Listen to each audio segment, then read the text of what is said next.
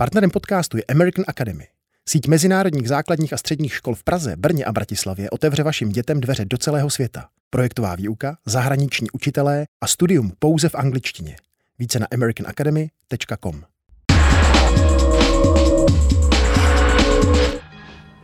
České stopy v Austrálii nebo v Japonsku. Herec a architekt David Vávra společně s režisérem Radovanem Lipusem posílají pohlednice z Tichomoří.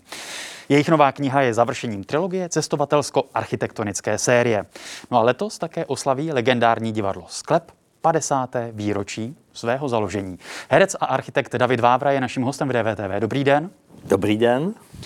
Pane Vávro, Pohlednice z Tichomoří připomínají vaše cesty a objevování českých stop v Austrálii, v Japonsku, na Novém Zélandu. Je to taková vzpomínka na dobu, kdy se ještě dalo cestovat do takových dálek? Tak ono to je docela nedávno, ale... Ale je to jak jiný svět? Ano, je to jiný svět. Uh, ano, tato kniha je, částečně mapuje, nebo téměř úplně, natáčení šumných stop a vznikla vlastně jako ex post je to teda kniha, která vychází už takhle třetí. Tato kniha je dohromady s Radovanem Lipusem, tam ty předešlý jsem teda ilustroval i psal sám. Teď můžeme vidět, jak eh, tady se to odvíjí od Přesně Klokana tak. z Austrálie. Vždycky na jedné straně je barevná kresba, eh, na černém papíru, eh, mastným pastelem a vlevo je někdy i barevná, ale většinou pak už jenom černobílá. No a jenom pro diváky, to jsou všechno vaše kresby, přímo, přímo z místa. Ano. Pro ty, no co tak, to ještě třeba nečetli. No tak většina je na místě, jo, ale... A tady je jediná fotografie, kde je ano, pan jediná, protože nám přišel tak skvělý, že on je strašně podobný Vojtěchu Lindauerovi, kterého jsme tam vlastně stopovali. A teprve na tom místě nám přišlo, jak jsou vlastně jako kopie. Pane Vávro, když jsem tu knihu pročítal, tak mě vlastně zaujalo, kolik stop čeští architekti a české osobnosti zanechali v takto dalekých zemích, ať už v Austrálii nebo v Japonsku. Ale pak jsem vlastně přemýšlel, jestli je to hodně nebo málo. Jak vy to vidíte? No zrovna v těchto zemích je to docela hodně. Byly to eh, země, které se vlastně třeba eh, vyvíjely, nebo takhle, jejich vývoj byl trochu jiný než evropský vývoj. A proto, když přišly trendy 20.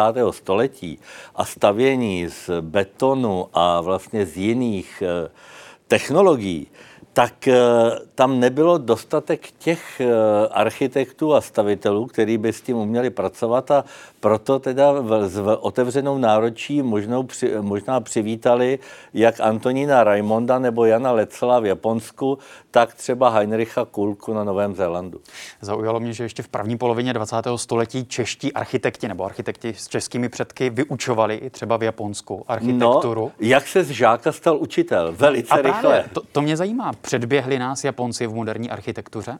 No tak jestli nepředběhli i celý svět, že jo. Ale ono je to, jestli nás už předběhli. Oni e, žijou velice bohatým vnitřním životem a tento jejich ale úsporný život je dán e, přesnou formou. Čili vlastně oni už v století předtím vlastně žili s velice jednoduchýma geometrickýma třeba vzorama, a proto stačilo jenom, když tam přišli ty první inspirativci, kterým řekli, ale na to použijte beton, nebo, jo, a oni vlastně velice rychle dokázali tuhle tu, uh, tuhle tu filozofii a i tu úměru a pokoru k přírodě vlastně velice rychle přetavit do architektury.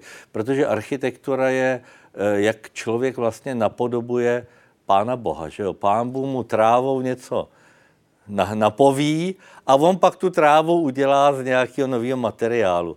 A ty Japonci, protože tohle měli v sobě, tak začali vlastně velice rychle potom pracovat a stali se tak jako uh, úžasnýma uh, vizionářema, protože to v nich už bylo. My jsme jim dali jenom, nebo my, někdo různý, jim dali malý impuls a oni se potom rozjeli sami.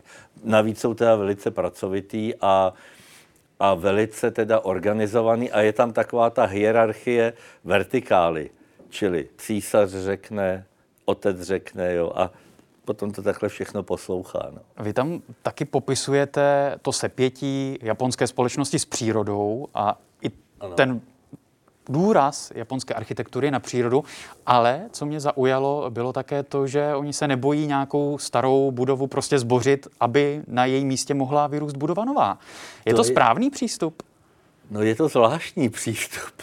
Vlastně my bychom asi tam zešíleli, ale... A památkáři. A památkáři úplně.